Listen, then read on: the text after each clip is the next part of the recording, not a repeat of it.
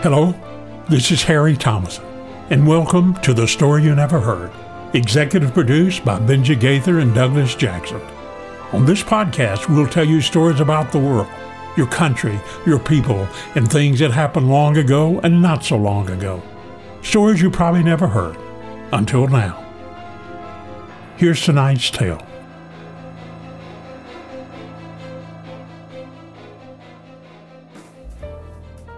Titanic Thompson.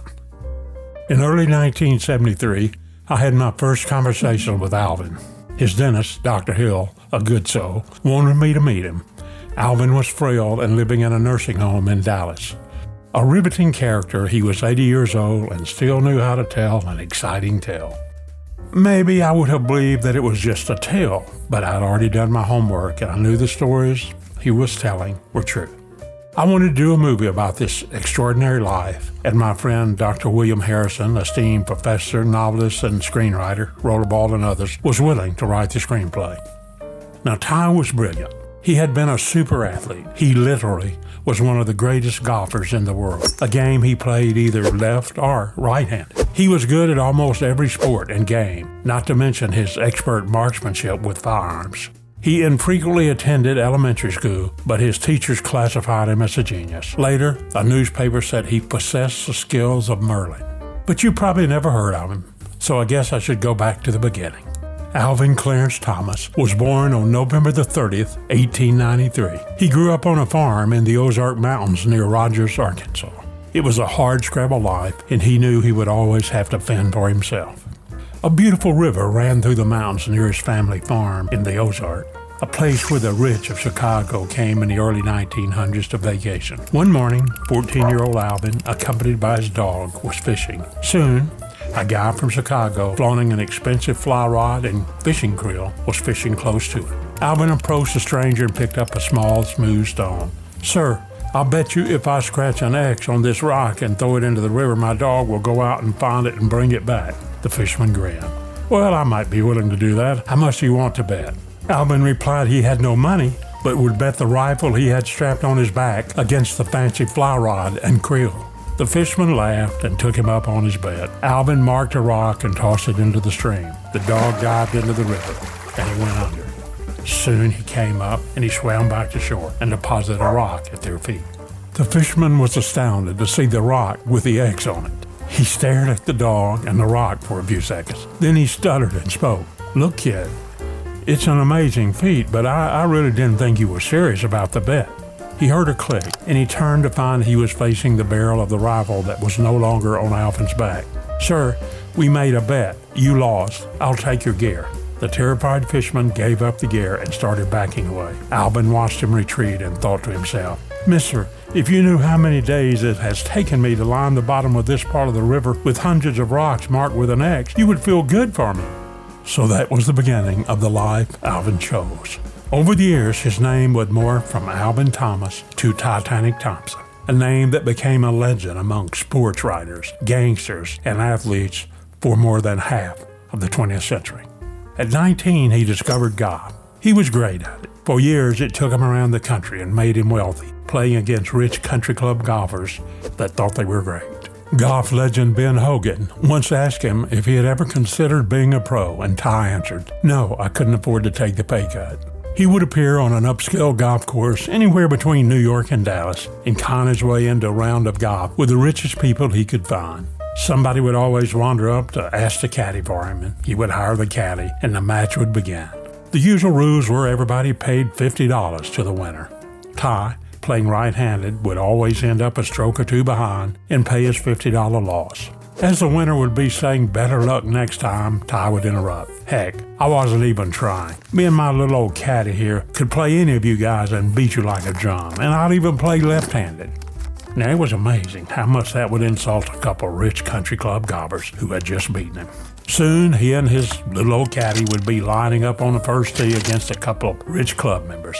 It was always a disaster for the country club boys, who usually had around 5000 each at stake. Titanic Thompson, the natural left-hander, and his caddy would hand them a humiliating defeat, take their 10000 in profit, and head for the next golf course. Oh, did I mention who the little old caddy was in those years? Well, this one was a Hispanic kid named Lee, Lee Trevino. Yes, that's the one. One of the greatest golfers of all time and a member of the Golf Hall of Fame. Oh, and before that, his caddy was Lee Elder, the first black athlete to ever play in the Masters. Ty told me he probably won around 7 million on golf courses of America, probably lost a little on betting the horses, and he made more millions playing poker. He became very popular with the in crowd of New York in the 1920s and 30s. His striking good looks and stylish clothes made him a darling of the elites. He was friends pretty much with every socialite and gangster in New York City. But he left to come back to his home state, to Hot Springs, Arkansas. This was a place where all mobsters went to get away. Among them, Lucky Luciano, Bugsy Siegel, Al Capone, and Owney Madden, whose nickname was the Killer, for good reason. He was one of Manhattan's most dangerous gangsters, and he ran the famed Cotton Club. He eventually married the postmistress of Hot Springs and lived there the remainder of his life. They all turned in their weapons to the police chief when they came to Hot Springs, and nobody had to worry about getting killed. They battled with each other in places like Chicago, New York, and Boston. But once they stepped off the train in Hot Springs, somehow it seemed those gangsters and killers just became kids and pranksters there to have fun. Hot Springs was also the town where several Major League Baseball teams held spring training. It was not unusual to see Babe Ruth around the card tables. Ty related two of his favorite stories to me. In the first, Capone, Ty, and several others were doing what they did most days, playing poker and drinking at the beautiful Arlington Hotel, with their windows open, looking out over Central Avenue. A truck rolled up, packed with watermelons, and parked across the street from their room. Ty commented on the truck and the great number of melons. Capone agreed and said maybe they should send someone down to buy one. Ty interrupted and told Capone that he bet he could guess the number of watermelons in the truck and not miss it by over three. Capone said he didn't believe it, and before you knew it, Ty had offered Capone a $25,000 bet that he could. They went down and started the count. When it was over, Ty's bet that there were 672 watermelons on the truck was off by only one. There were 671 watermelons on the truck. A bewildered Capone handed Ty the money, laughing at how anybody could be that lucky. Ty told me to be that lucky, you had to meet the truck in Malvern, the next town away, early in the morning, and give the driver money to count the melons, pack them back on the truck, and have him park it on Central Avenue in front of the Arlington Hotel at 3 p.m. He also related how they were playing poker late at night with the same group. Al Capone had a tendency to doze off while playing. He did, and Ty quietly closed the curtains where no light could enter. By now, Al was snoring. Ty then had his fellow players turn off every lamp in the room and stuff towels to block out any light leaking in around doors. The room was totally black. Ty gently nudged Capone and said, Al, it's your play. Capone woke up to total blackness. He tried to get oh. oriented as one of the other guys was now loudly saying, Al, for God's sakes, play, it's your turn. But now Capone was groaning and beginning to scream and make sounds until I asked, Al, what the hell is wrong? He screams, I'm blind. I've gone completely blind. Oh my God, how did this happen? He got up wailing and toppled the card cable over. He was now so panicked that Ty felt sorry for him and turned a light on, and everybody started laughing, except Capone, who said, If I had my gun, I would kill every one of you SOBs. But finally, he started laughing and told the blind story on himself for the rest of his life. Ty wasn't always funny. He had a dark past he rarely talked about. He killed five people, and he told me he only regretted killing one of them, the last one. It happened in Dallas during the early 60s. He was playing in a high stakes golf game. He liked his young caddy, who was just a caddy this time, and he thought he was personal and smart. Ty won thousands. As he was walking to his car, a bandit in a mask stepped out of the shadows with a gun and told him to surrender the money. Ty whipped out a pistol before the bandit could react and shot him in the chest. As the man lay mortally wounded on the ground, Ty pulled the mask down and revealed it was his young caddy. The caddy spoke, Mr. Thompson, I'm so sorry. I don't know why I did it, but get the cops here so I can tell them that it wasn't your fault. An ambulance and police arrived, but too late. The caddy had passed away, and Ty's eyes filled with tears for one of the few times in his life. No charges were filed. Now, you probably wonder how he got the name Titanic Thompson.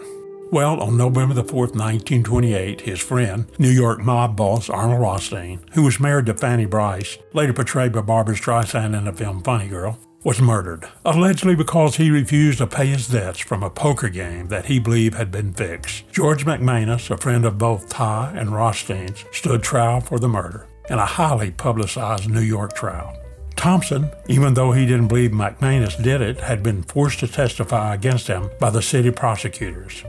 But when Ty got on the stand, he completely changed his testimony, and McManus was acquitted, and the prosecutors were livid. The next day, the New York tabloid front pages screamed that Thompson, yes, they spelled Thomas as Thompson, sank the prosecution like the Titanic.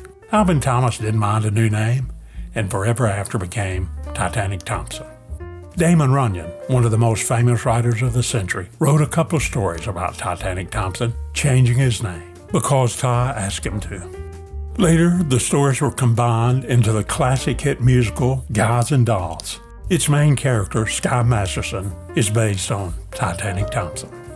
Ty died before I could get some rights issues cleared up to the studio's satisfaction, but I hope this exciting project gets made someday, and I'm sure Ty's looking down from heaven thinking the same thing. Yes, I believe he's in heaven. I have a feeling Ty bet the gatekeeper he could guess the number of stars in the sky. The gatekeeper took the bet, and Ty guessed right. The gatekeeper probably didn't know that Ty, the poor kid from the Ozarks, had been looking at the sky and counting the stars his whole life. Well, that's our story you never heard for the night, and we hope you enjoyed it. If this is your first time here, why not check out the rest of our catalog? We've been at this for a good while now and have so many great stories. Just type in thestoryouneverheard.com and almost any platform will take you to our tales. And guess what? They're all free. That's right, free. Have a good night, everyone, and please join us next week.